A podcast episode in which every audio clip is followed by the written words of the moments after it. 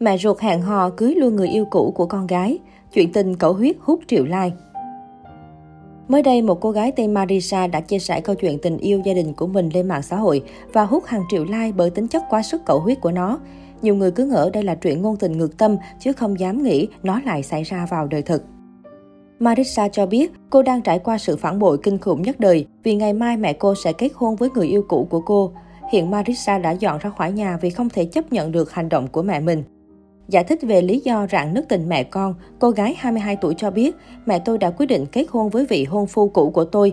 Đó là lý do mà chúng tôi không thể nào nói chuyện tử tế và sống cùng với nhau chung một mái nhà được nữa.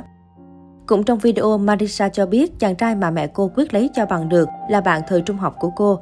Cả hai đã có khoảng thời gian yêu đương nồng nhiệt, thậm chí đã đính hôn trước khi lên đại học. Anh bằng tuổi tôi, tình yêu của chúng tôi thật ngọt ngào và tuyệt vời. Và khi cảm xúc trở nên mạnh mẽ hơn, anh ấy đã chuyển đến sống cùng với tôi, có cả mẹ và bố dưỡng nữa.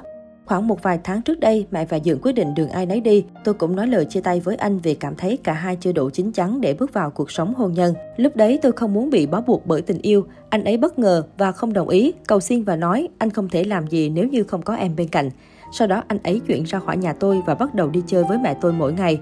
Tôi đã hỏi mẹ thường xuyên là tại sao vẫn đi chơi với bạn trai cũ của tôi và câu trả lời của bà thì luôn là thì mẹ chỉ xem như là đang có thêm một đứa con trai và việc đi chơi với con của mình thì có gì lạ lạ. Dường như cảm thấy không thoải mái và kỳ lạ, marissa đã quyết định ngừng nói chuyện với mẹ một thời gian. Khi biết được mối quan hệ phức tạp của mẹ cùng người tình cũ, cô cảm thấy sốc và dọn ra ngoài ở. Sau khi tôi đi, hai người càng gần gũi hơn và cuối cùng họ lại dọn về sống chung cùng với nhau. Và ngày mai chính là lễ cưới của hai người ấy. Đoạn clip gây sốt mạng xã hội và nhận được hàng triệu like, ai nấy đều bàng hoàng trước câu chuyện và bày tỏ sự ủng hộ dành cho Marisa trong phần bình luận. Bạn có thể mặc một chiếc váy màu đỏ thật nổi bật và tham dự lễ cưới. Thật sự rất tiếc với những gì bạn đã trải qua, bạn xứng đáng có được điều tốt đẹp hơn.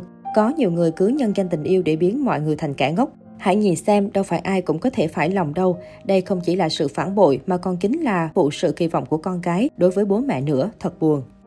Một cuộc hôn nhân cũng kỳ lạ và cầu huyết không kém được chia sẻ cách đây không lâu đã khiến cư dân mạng cạn lời. Theo truyền thông địa phương, tại ngôi làng nhỏ ở vùng Dehradun, phía bắc Ấn Độ, hầu hết mọi người đều theo đạo Hindu và có những tập tục vô cùng kỳ lạ. Một trong số đó là tập tục đa phu. Phụ nữ muốn lấy chồng thì phải kết hôn với tất cả anh em của người đàn ông đó. Cô gái trẻ Rajo Verma đã kết hôn với người đàn ông có tên Guzu 24 tuổi vào năm 2009. Theo phong tục địa phương, Razo mặc nhiên phải sống cùng bốn người anh em khác của Guzu. Điều đó có nghĩa là cô gái trẻ có 5 người chồng cùng một lúc. Ban đầu Razo cảm thấy có chút khó xử và thất vọng, nhưng rồi cô nhanh chóng cảm thấy bình thường, bởi tất cả phụ nữ trong làng đều như vậy, kể cả mẹ và chị gái cô. Một năm sau khi cưới người chồng đầu tiên, Razo lần lượt kết hôn với những anh em khác của chồng, lần lượt là Bazu, 32 tuổi, Sanram, 28 tuổi, Gopal, 26 tuổi và mới nhất là cậu em út của gia đình, Disney, 19 tuổi. Ban ngày, những người chồng của Razo ra ngoài làm ăn, tối đến họ cùng tụ tập dưới một mái nhà. Mỗi đêm Razo phải ngủ với một người chồng.